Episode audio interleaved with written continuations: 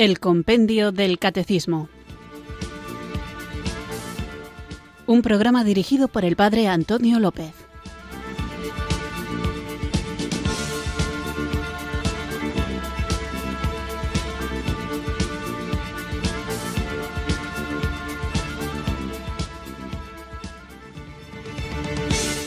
Muy buenas tardes, queridos oyentes de Radio María. Recibido un cariñoso saludo desde Irurzun, en Navarra, quienes sintonizáis una tarde más esta Radio de la Virgen, esta emisora que cambia vidas, Radio María, para escuchar el programa El Compendio del Catecismo, nuestro programa diario de formación en el que vamos repasando, recorriendo detenidamente cada uno de los puntos de las preguntas y respuestas que nos ofrece el compendio del catecismo, este libro, este regalo que hizo el Papa Benedicto XVI a la Iglesia para que de una manera más sencilla, en una fórmula literaria de preguntas y respuestas, podamos conocer todo el contenido de lo que la Iglesia cree ese regalo de Benedicto XVI es una simplificación de otro regalo maravilloso que hizo San Juan Pablo II a la Iglesia, que es el Catecismo Mayor.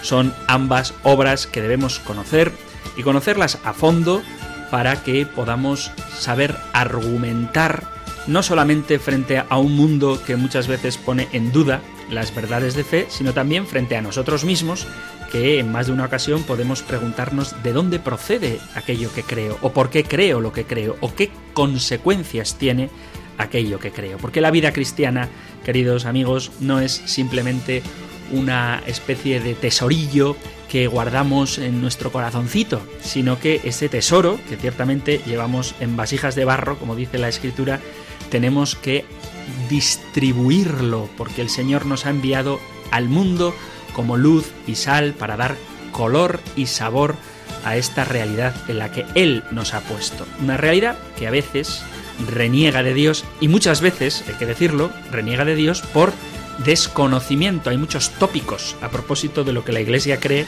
que no tienen nada que ver con lo que la Iglesia cree. Así que para ir directamente a la fuente de la doctrina, para saber exactamente qué enseña la Iglesia, para eso tenemos este programa de El Compendio del Catecismo, en el cual leemos la pregunta y la respuesta y luego yo humildemente trato de dar una explicación que nos haga entender la hondura, la profundidad de todo eso que vamos escuchando. Así que con la ayuda del Espíritu Santo vamos allá con nuestra tarea, queridos amigos, y lo hacemos invocando juntos el don de Dios.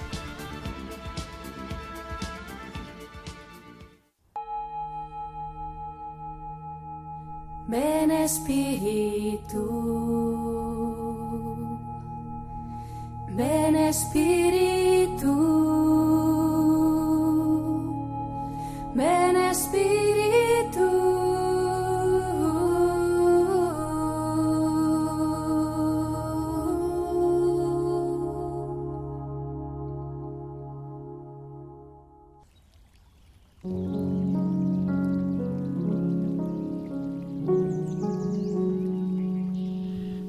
Espíritu Santo, te ruego que me enseñes a orar, que me ayudes a destruir las falsas imágenes que tengo de ti.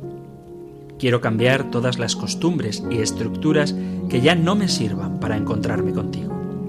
Que todo mi ser entre en tu presencia, que pueda adorarte con todo lo que soy y te permita entrar en todas las dimensiones de mi ser, en mi mente, en mi imaginación, en mis afectos, en mi cuerpo entra también en mi vida cotidiana, para que te reconozca en medio de mis trabajos, mis relaciones, mis proyectos, mis límites, mis angustias, mis alegrías y mis sueños.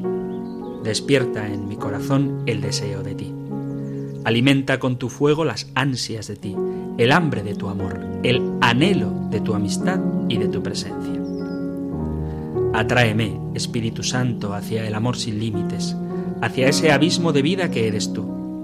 Llévame contigo hasta las cumbres de la vida mística, para que conozca todo lo que eres capaz de hacerme probar. Dame audacia y valentía para atreverme a esa aventura, para que puedas penetrarlo todo. Quiero entrar en tu amistad con toda mi sinceridad, para que bañes con tu luz todo lo que vivo. Toca mi interior, mi Dios, para que viva de ti, para que sepa de verdad que en ti está la fuente de la vida. Ven, Espíritu Santo.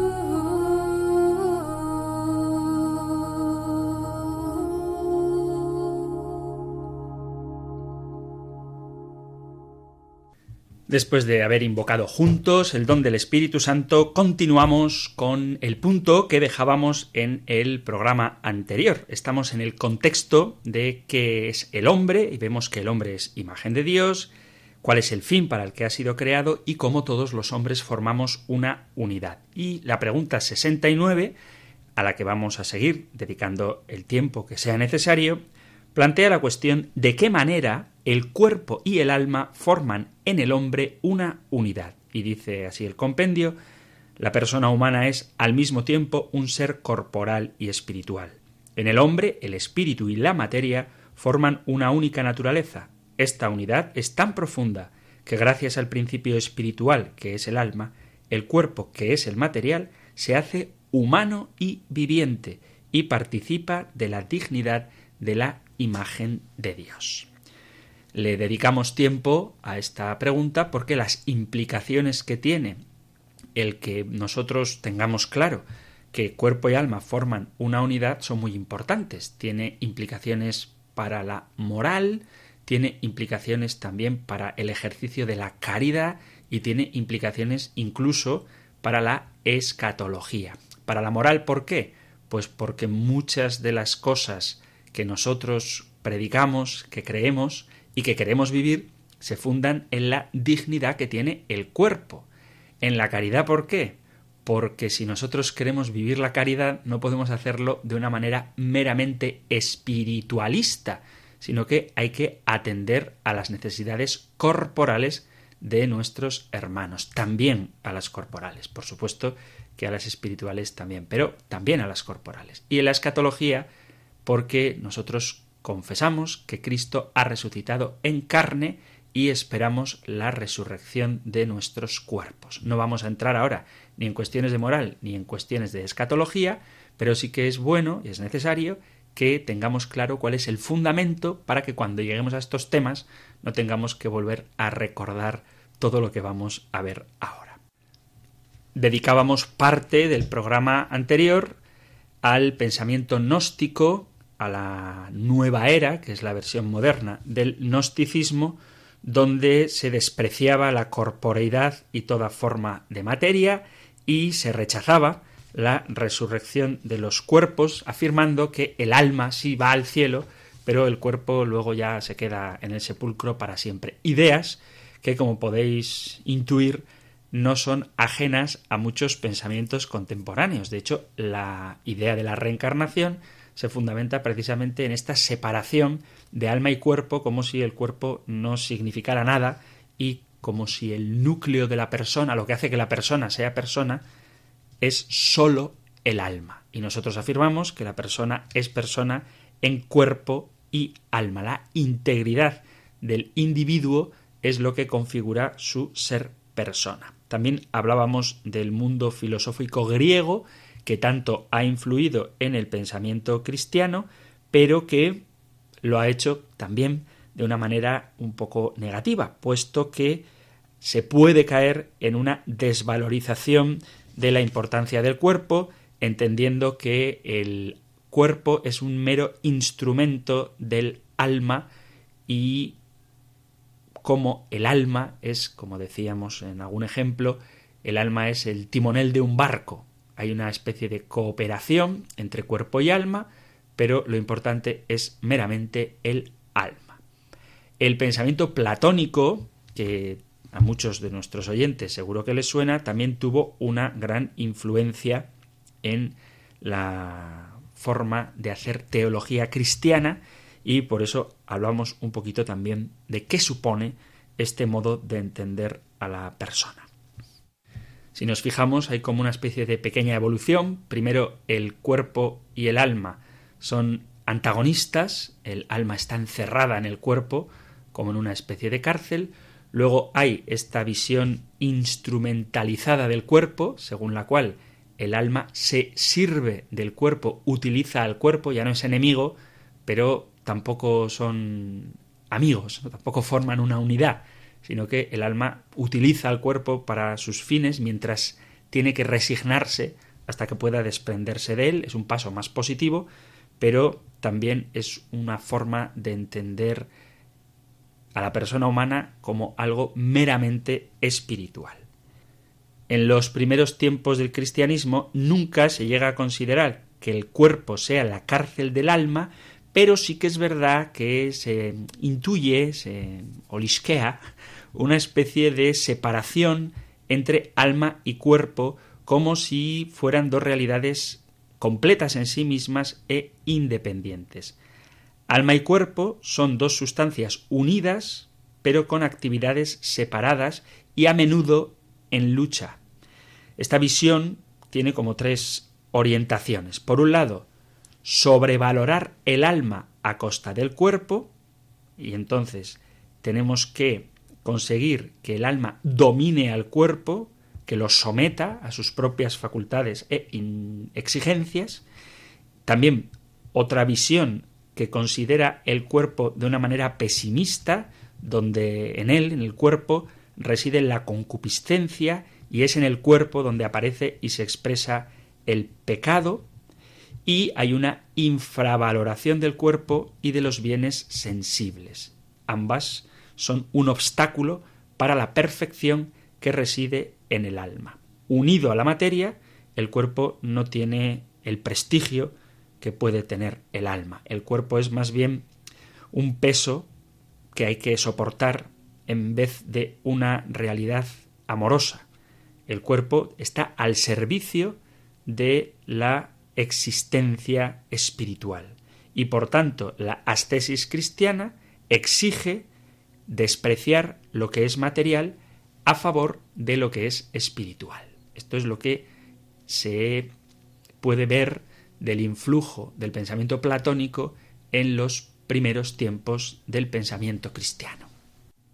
Así que debo insistir en una realidad que tiene que quedarnos muy clara y es que el cuerpo no es malo, aunque a lo largo del desarrollo teológico y de la reflexión cristiana mm, haya costado un poquito más entenderlo, puesto que, como he recordado, y como seguro que muchos de vosotros sabéis, el pensamiento cristiano se asienta primitivamente al menos, en el pensamiento platónico. Y como el pensamiento platónico sí es dualista, sí que entiende que el mundo espiritual, el mundo de las ideas, es el auténtico, mientras que el mundo material, el mundo carnal, es pasajero, pues estas formas de pensamiento han influido también en el desarrollo del pensamiento cristiano. Pero gracias a la divina providencia y al Espíritu Santo que nos va guiando hasta la verdad plena, llegamos al pensamiento de Santo Tomás de Aquino, que es el que aparece recogido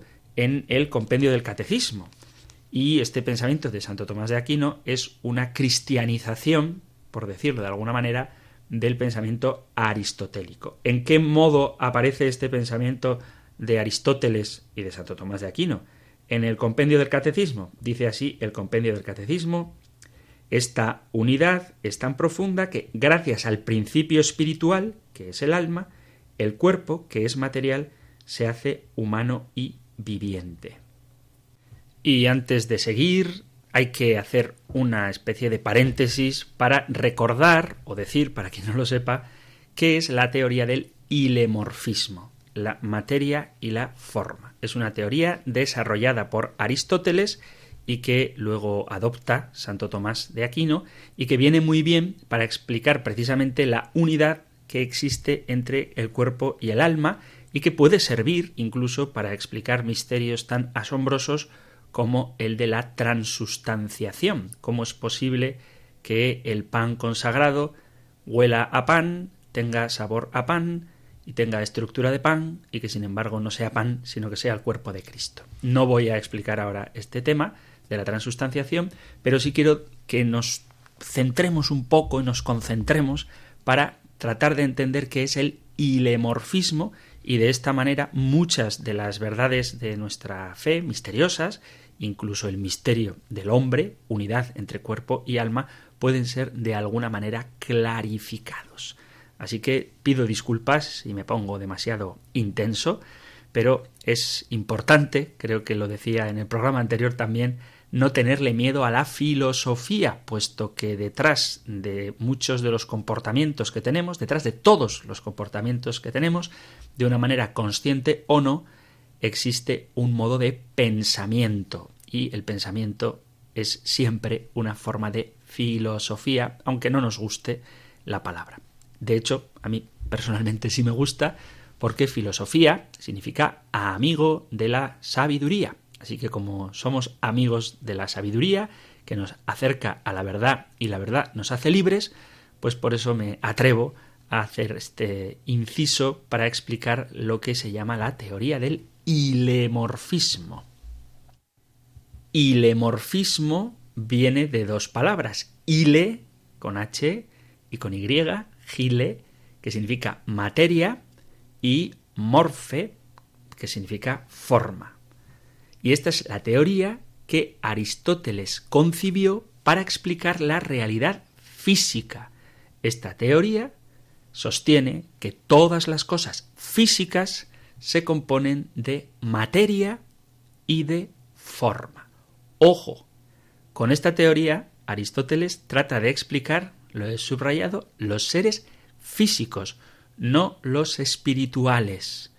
Tienen materia y forma los seres físicos, el hombre, la casa, el árbol, el perro, el coche, las cosas físicas, pero no las cosas no físicas, como son la belleza, la bondad, la verdad, la felicidad, la alegría.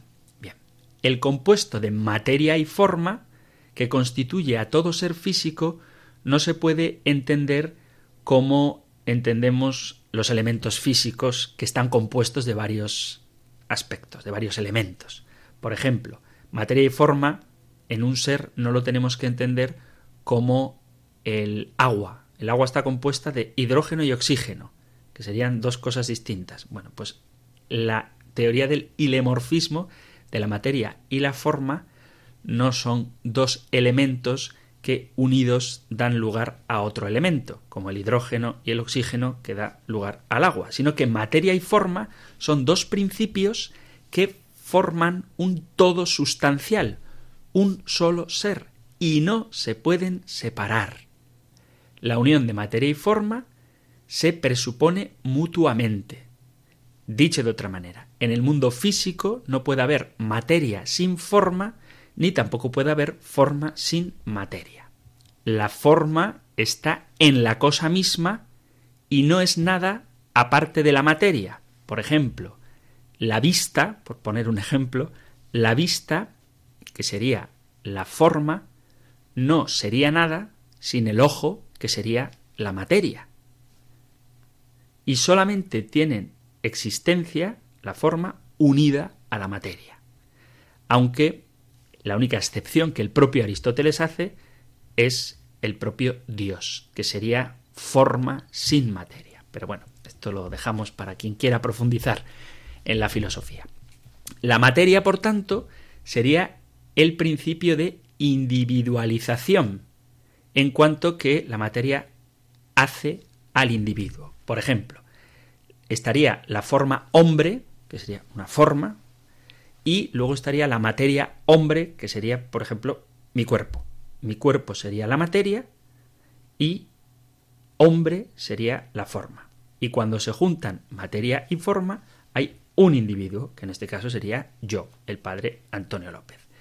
Está la forma perro, que sería como una especie de abstracción de lo que es un perro, y luego estaría la materia perro, que en el caso de los que a mí me acompañan, serían Ichusi, es mi perro, y Mía, es mi perra. Entonces, la forma perro se individualiza en la materia, o bien Ichusi, o bien mía, que ya son dos individuos distintos, que se individualizan, se concretan en la materia.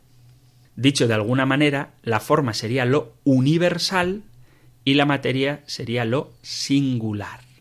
Entonces, la forma en el hombre sería el alma y la materia en el hombre sería el cuerpo.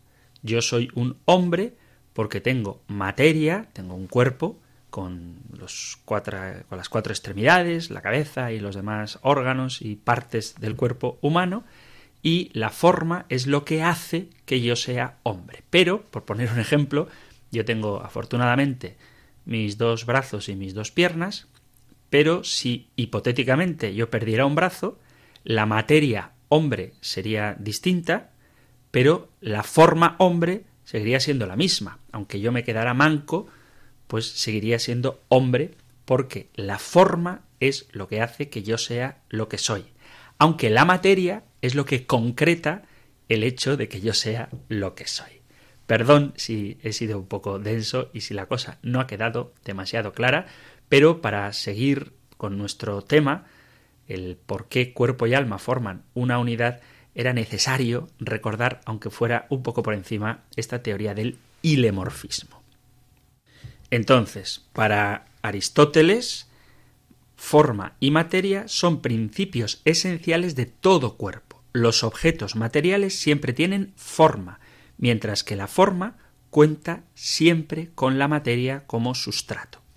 El inemorfismo se basa en que no hay forma sin materia ni materia sin forma. Y puede decirse que el ilemorfismo es una explicación que se ofrece desde la filosofía acerca de la constitución de los cuerpos. Es importante tener en cuenta que el concepto, la idea, trasciende a lo meramente físico. La idea de hombre, cuando hablamos de la paz entre los hombres, es mayor, trasciende a la idea de un hombre individual.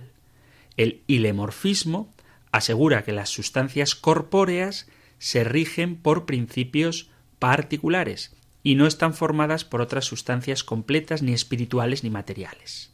Aristóteles, cuando desarrolla esta teoría, lo que quiere precisamente es ahondar en el vínculo entre cuerpo y alma.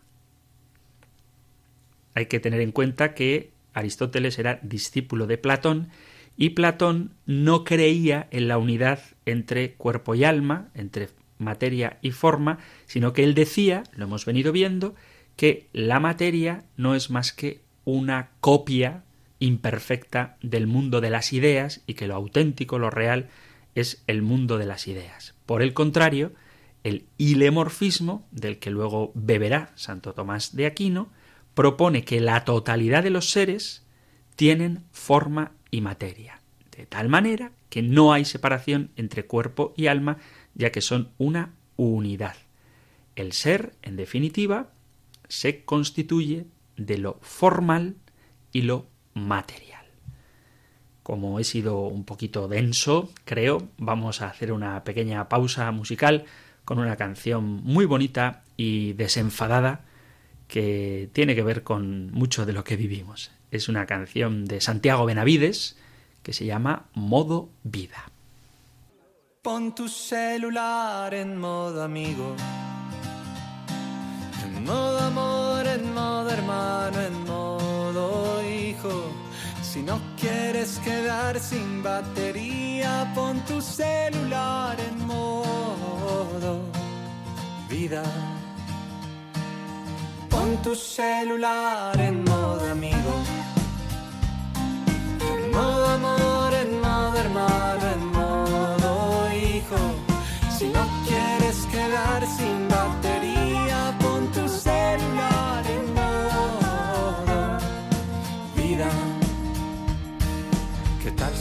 nos sentamos a charlar? ¿Qué tal si nos comemos un helado? y emprendemos la titánica misión de mirarnos a los ojos y encontrarnos. ¿Qué tal si me reemplazas ese beso que me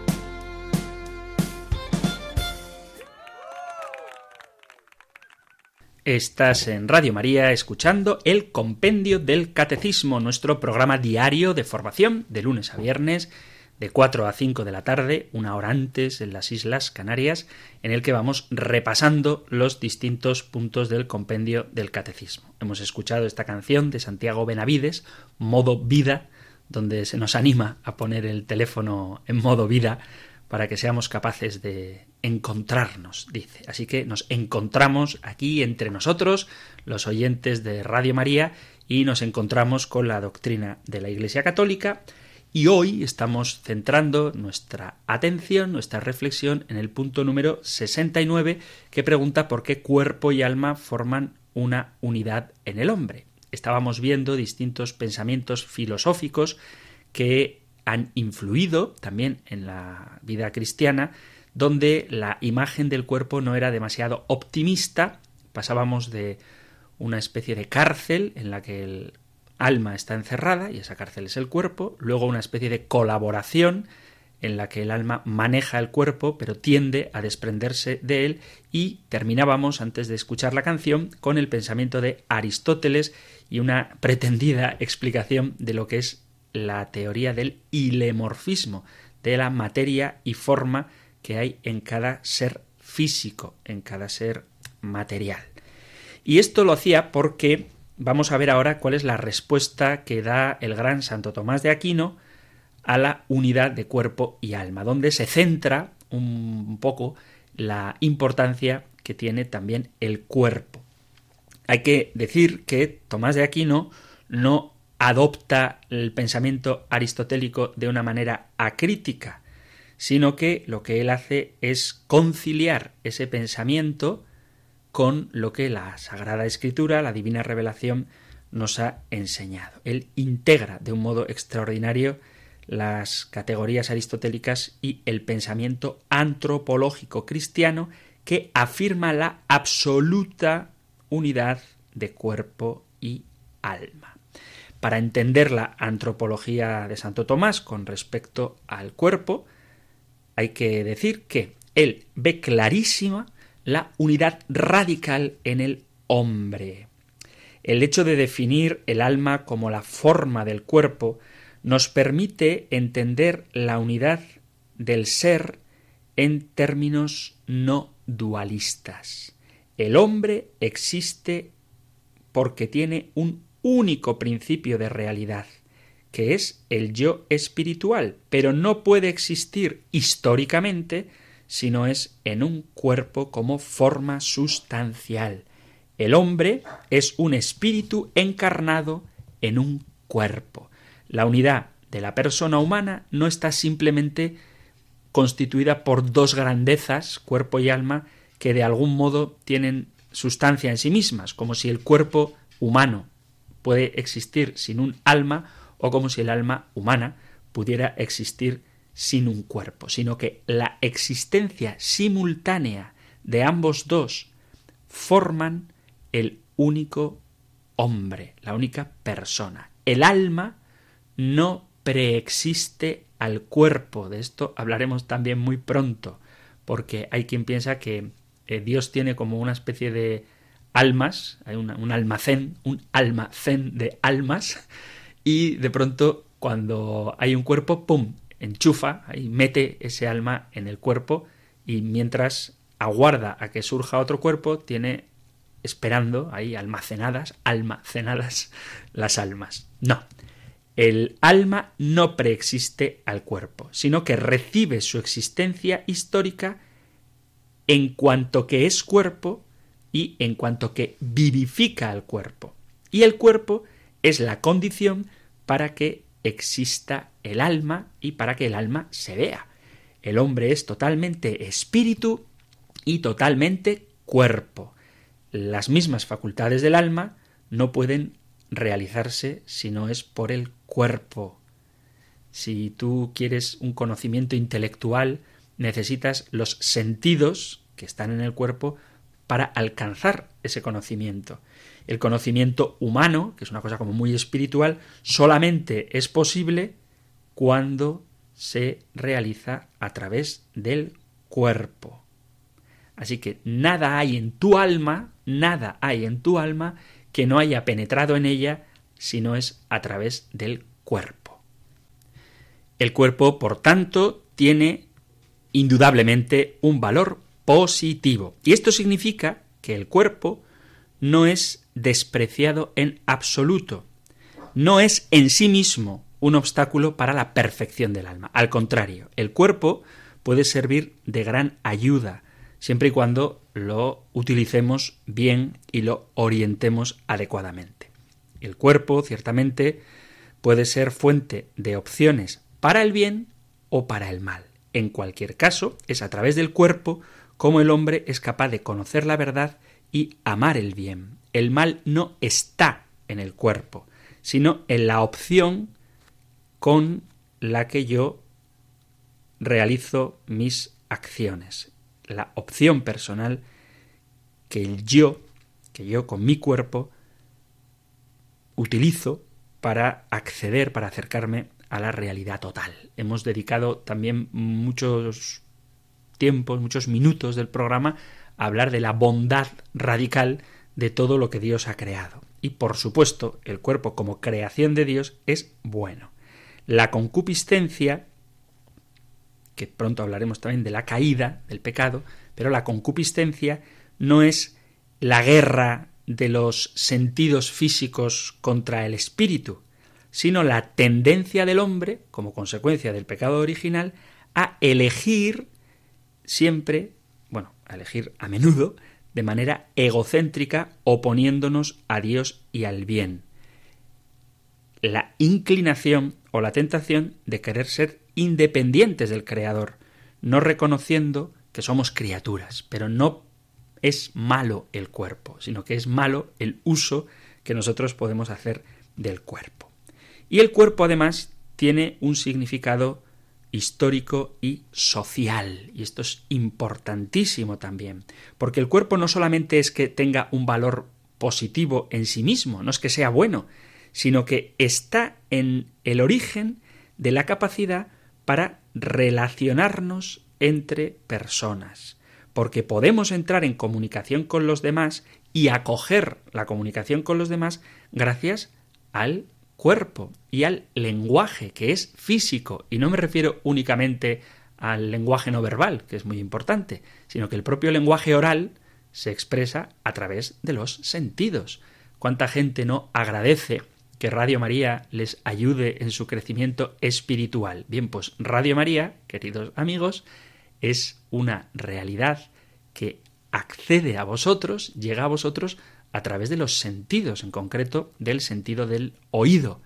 Y el oído es una realidad física que forma parte de tu cuerpo. El cuerpo, por tanto, tiene una dimensión social fundamental porque en el cuerpo me abro al prójimo. Cuando yo expreso mis emociones espirituales con una sonrisa, con un abrazo, con un brillo de ojos, con una boca abierta o unas cejas levantadas ante el asombro de la alegría que me da ver a un amigo al que todo esto es una expresión corporal. Y además, el cuerpo nos introduce en la historia. El hombre es persona en el mundo concreto que nos toca vivir a través de nuestro cuerpo. No es una simple añadidura del alma, sino que es el lugar en el cual y a través del cual mi ser espiritual es persona y se realiza como persona, con relación a las demás personas que tengo delante y con las opciones éticas, morales, que yo realizo en mi día a día. No puedo tener una relación con el prójimo, no puedo vivir la caridad si no es a través del cuerpo. Incluso, que sería un tema también muy interesante, para la oración, la actitud corporal me ayuda. El levantar los brazos, el ponerme de rodillas, expresa una disposición interior, pero que se manifiesta a través del cuerpo. Creo que ha quedado claro la unidad entre cuerpo y alma y quiero insistir en volver a la importancia de darle al cuerpo la situación, el, lugar que le corresponde en cuanto a su relación con el alma. Dicho de otra manera, que el cuerpo y el alma forman una integralidad, una unidad, porque cuando separamos una cosa de la otra, podemos caer en graves errores prácticos. O sea, yo sé que a lo mejor ha sido un poco denso el programa, un poco filosófico, pero vuelvo a repetir esta idea. Detrás de una filosofía hay un comportamiento. Después de ver lo que es el cuerpo y la unidad con el alma, tenemos que hacer una pequeña reflexión sobre las consecuencias éticas, morales, comportamentales que se sacan de esto. Por ejemplo, el cuerpo y el aborto. Hay que preguntarse. La respuesta es clara, pero el embrión es una realidad de miles y millones de células y es ya un hombre completo, es un yo personal, irrepetible e inviolable. ¿Cómo se puede pensar en destruir tal ser, carne de la propia carne y sangre de la propia sangre? Y sin embargo, esto se hace con el aborto en millones de casos al día. ¿Por qué? Porque no se entiende que en esas células reside un alma inmortal unida desde el momento en el que empieza a existir un ser humano y esa alma creada directamente por Dios, como veremos en el próximo número, es ya alguien amado por Dios y llamado por Dios a participar de su vida divina. Que podemos decir lo mismo de la eutanasia. De igual manera, ¿cómo se puede creer que alguien tiene derecho a provocar directamente la muerte de una persona humana? ¿Hasta qué punto existe el deber moral de usar los medios de la terapia intensiva, incluso frente a situaciones irreversibles. Dejar morir ciertamente no es lo mismo que matar, pero eso no significa que siempre sea lícito dejar morir. ¿Cuándo se puede hablar de muerte real con certeza? Son cuestiones que tienen que ver con esto. Ideas como el trasplante de órganos, el cuerpo y la experimentación clínica, el cuerpo y el acceso a las drogas o al alcohol, el cuerpo y el deporte. Y cuando digo deporte me refiero en positivo para cuidarlo, en negativo para doparlo o para llevarlo a límites que no son saludables. Que decir, cuando uno no tiene clara la dignidad del cuerpo de la pornografía y la sexualidad utilizada como cosificación, obviando, olvidando que en ese cuerpo hay un alma amada por Dios, llamada por Dios a entrar en comunión con Él. Y es un terrible drama la instrumentalización erótica del cuerpo humano. También el cuerpo y la ecología, un tema del que Papa Francisco es un gran adalid. El cuerpo convive en un ecosistema del que es guardián y a la vez del que se beneficia. Por eso insisto en la importancia que tiene este tema a nivel práctico.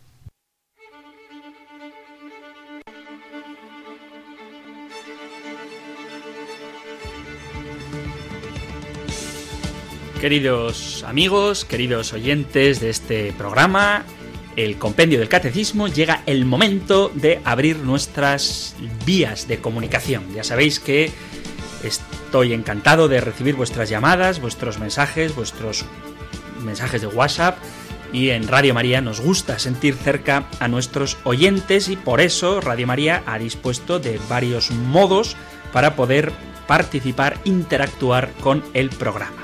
Así que si queréis entrar en directo para compartir, para dar testimonio, para hacer algún aporte, alguna matización o incluso si algo os parece que no estáis de acuerdo con ello, yo estoy encantado de dialogar con vosotros, eso sí, por favor, de manera clara, para que sea fácilmente entendible por todos los oyentes de Radio María y también para poder dejar espacio a que entren llamadas. Así que, por favor, si queréis llamar, tened claro qué es lo que queréis compartir y lo hacemos recibiendo con muchísimo gusto estas llamadas que podéis hacer al 91005 94 19 91 005 94 19. Si preferís dejar un mensaje de WhatsApp, puede ser un audio o un texto escrito, podéis hacerlo al número de teléfono solo para WhatsApp, no llamar para llamar de hablar sino solo para mensajes de WhatsApp 668 594 383 668 594 383 o si lo que preferís es dejar un correo electrónico podéis hacerlo en la dirección compendio arroba radiomaria.es compendio arroba radiomaria.es con respecto al correo electrónico que todos los días recibo y agradezco mucho de verdad vuestra participación, sí que pediros que si queréis que comparta el contenido de vuestro correo a través de las ondas, tenéis que ser un poco breves, porque hay gente que hace auténticas disquisiciones teológicas muy interesantes, pero que en el espacio que dejamos para este tipo de participación de los oyentes, pues no da tiempo a leerlo todo. Así que em, a veces cuando contesto lo que hago es abreviar un poco o ir directamente a la pregunta, pero si queréis que se lea el contenido del correo, pues por favor intentad ser concisos. Si lo que queréis es simplemente dialogar, charlar o contarme cosas, yo encantado, ahí no, no tengáis límite de espacio ni de tiempo, lo leo todo con mucho gusto y contesto yo creo que a todo hasta ahora, o a casi todo al menos, pero si lo que queréis, repito, es que comparta a través de las ondas, a través del directo en Radio María, tenéis que ser un poquito más breves, porque si no, ocuparíamos todo el programa con algunas reflexiones que ciertamente son muy interesantes, pero que no hay espacio para ellas. Así que si queréis escribir correo electrónico, compendio arroba para el WhatsApp 668 594 383 668 594-383 o para entrar en directo llamando al número de teléfono 91 005 94 19 91 005 94 19. Aquí os espero.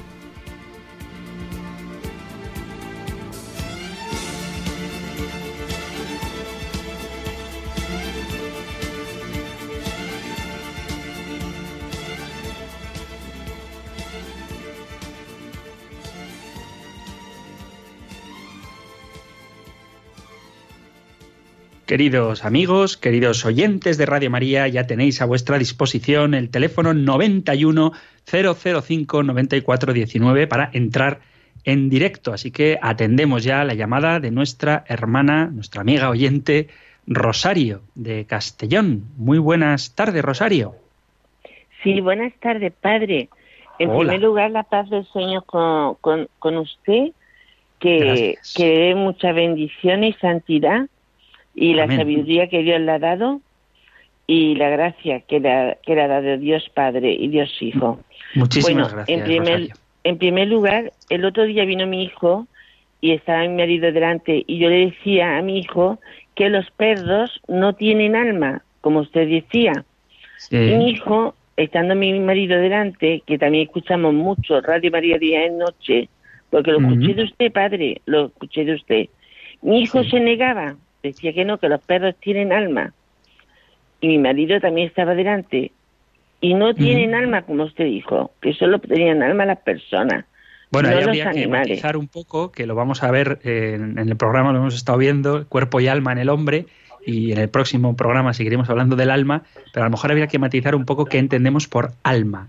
Por alma entendemos ese principio espiritual que nos hace en el cuerpo y alma, imagen y semejanza de Dios, con la capacidad de razonar, de voluntad y sobre todo de entrar en comunión con Dios. Y esas cosas, pues, por mucha pena que nos dé, los animales, aunque convivan con nosotros, no la tienen. Pero quizá cuando surja este debate, habría que eh, especificar exactamente qué queremos decir con alma. De alguna manera, ani- animal, tienen un sentimientos animales, pero no sentimientos humanos o racionales y mucho menos espirituales como los podemos tener nosotros. Así que yo creo que esto que la clave para que no parezcamos personas crueles es especificar claramente qué es lo que nosotros entendemos como alma, ¿eh? como ese principio espiritual que Dios ha sellado en el hombre a su imagen y semejanza, que nos capacita para muchas cosas espirituales, como la oración, la moral, la responsabilidad y sobre todo que nos capacita para entrar en comunión con Dios. Y eso, insisto, aunque dé pena a muchos, los animales pues no lo tienen. Muy bien, Rosario, pues muchas gracias por tu llamada y nos vamos ahora a Tenerife para hablar con María. María, buenas tardes. Buenas tardes, padre. Enhorabuena por su programa y felicidades, felices Pascuas. Muchas De gracias. resurrección, el Señor resucitó. Aleluya. A mí me Aleluya. Me encantan las apariciones del Señor, sobre todo la de la Magdalena cuando le dice, ve y dile a mis hermanos que voy donde mi Padre y vuestro Padre, donde mi Dios y vuestro Dios. Es Mm. que yo he tenido dos hijos que ya subieron, Dios se los llevó y pienso que estarán Sí. bien si Dios quiere. Mm. Gracias, Padre, por su programa. Feliz Pascua. Pues muchas, muchas gracias a ti, María, y bueno, confiamos en que el Señor, en su infinita misericordia, acoja a tus hijos y a todos los fieles difuntos que para eso ha muerto el Señor, para que participemos de su resurrección. Y a este propósito, a propósito de la resurrección, es muy providencial la llamada de María de Tenerife, tenemos un correo electrónico de una oyente que pregunta, mm, pregunta, eh, por favor, disculpe la franqueza, dice, ¿cómo puede significar la resurrección de la carne en el credo que nuestra carne resucitará si los cuerpos de nuestros familiares a los que hemos enterrado siguen en el cementerio? Bueno, pues eh, ciertamente es un misterio del que hablaremos, pero la fe católica afirma exactamente esto, que la carne, la carne, Dios nos ha hecho cuerpo y alma, entonces el alma, el alma es inmortal, pero la carne resucitará. Nosotros los cristianos, los católicos, creemos en la inmortalidad del alma, seguiremos hablando de esto, y más adelante hablaremos de la resurrección de la carne. Animo a esta oyente y a todos los oyentes a que leáis la carta a los Corintios en el capítulo 15, en el versículo a partir del 50, por ahí, si queréis, el 50 y, versículo 54, donde se habla precisamente de la resurrección de la carne, entre otros pasajes. ¿eh? Pero sí, nosotros los católicos, no insisto mucho en esto ahora para seguir atendiendo las llamadas, pero creemos en la resurrección de la carne y que los muertos resucitarán. El poder creador de Dios que hizo todo de la nada puede devolver los cuerpos a la vida y se unirán a las almas y estaremos resucitados para siempre. Esta es la fe nuestra, la fe católica. Bueno, vamos ahora a Barcelona para saludar a María José. María José, buenas tardes. Hola, buenas tardes, padre. Primero le quería felicitar por sus programas porque a toda la familia nos gusta muchísimo. Bendito sea Dios, Eh, gracias. Mire, le quería preguntar lo siguiente, que es una duda que tengo yo hace tiempo. Mire, es el tema de la incineración. Es Sí. decir, yo sé que el código canónico eh, prohibía la incineración y por lo que sea se reformó.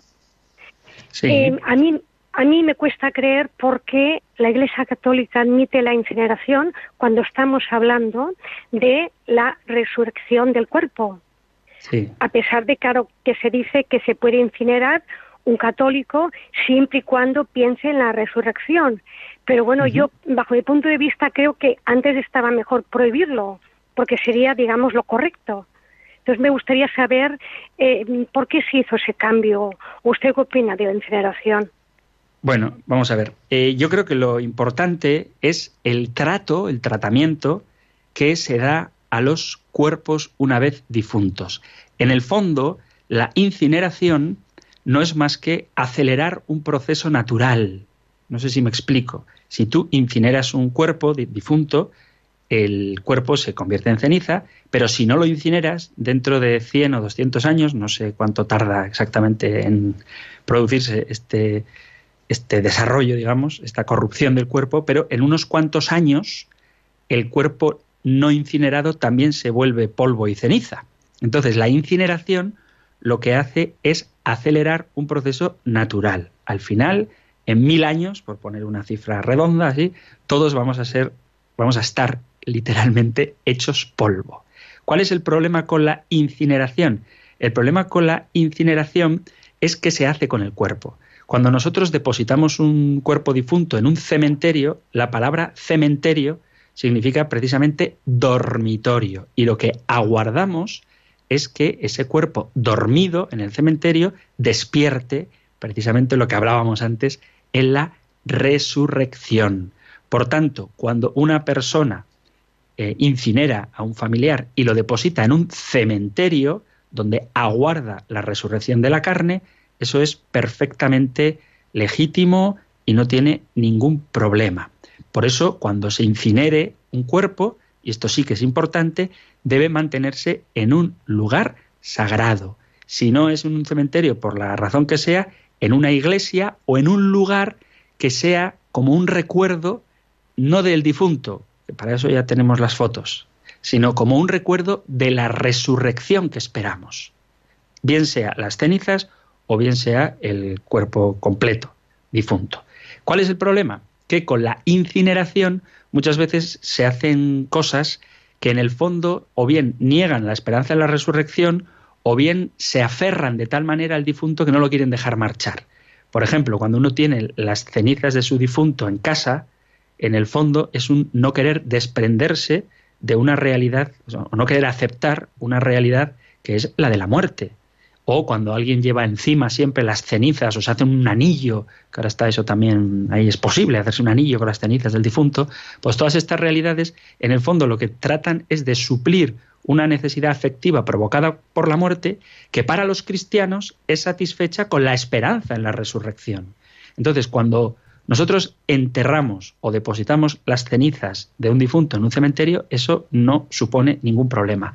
Cuando las tiramos en el campo de fútbol del equipo del difunto, o por el monte, o en el mar, o en el lugar donde él se ponía debajo de un árbol a leer, todas estas cosas están haciendo que ese cuerpo que fue templo del Espíritu Santo y está llamado a resucitar, no se trate con la dignidad propia de algo que es sagrado. Por eso esta pregunta que hace nuestra oyente, nuestra amiga María José, tiene mucho que ver con el tema que hemos tratado hoy, porque ese cuerpo, ese cuerpo es imagen de Dios y ese cuerpo está llamado a resucitar y por eso hay que cuidarlo, venerarlo y respetarlo, porque es templo, vuelvo a insistir, del Espíritu Santo. Y por eso las cenizas de los difuntos deben ser custodiadas en un lugar que nos evoque, que nos recuerde la resurrección de la carne. Si tú tiras las cenizas al campo, va a haber ovejas, vacas y cabras que lo pisoteen y hagan sus cositas encima de ese cuerpo que fue templo del Espíritu Santo. Si tú lo tiras al mar, estás deshaciéndote del templo del Espíritu Santo, que es el cuerpo. Entonces, mm, por responder a la pregunta así de manera sencilla, no hay ningún problema en incinerar porque es acelerar un proceso natural. Lo que sí que es importante es qué trato le damos al cuerpo del difunto. Si lo guardamos, lo custodiamos y vemos en él un signo de la esperanza en la resurrección de la carne, o si por el contrario lo tratamos como queriéndonos aferrar a una vida que ya no está o sin cuidar con la veneración, con el respeto que merece un cuerpo que, vuelvo a repetir, es templo del Espíritu Santo y está llamado a la resurrección. Espero que te satisfaga la pregunta. A mí no me parece mal la incineración, en muchos sentidos es, es más cómoda, es más, más barata incluso, esto no lo tengo muy claro, pero sí que es más cómoda, pero vuelvo a repetir que no hay problema con la incineración con tal de que luego esos restos del difunto, ese cuerpo hecho cenizas, sea por el paso del tiempo o por un proceso artificial, ese cuerpo sea respetado. Queridos amigos, llegamos al final del programa de hoy, así que vamos a dar la bendición de Moisés que le dio a Aarón para que con ella bendijera a los hijos de Israel, la podéis encontrar en el capítulo sexto del libro de los números, versículo 24. El Señor te bendiga y te proteja, el Señor ilumine su rostro sobre ti y te conceda su favor, el Señor te muestre su rostro y te conceda la paz. Muchísimas gracias por estar ahí, gracias por escuchar el compendio del catecismo y si queréis, volveremos a encontrarnos en un próximo programa. Un fuerte abrazo.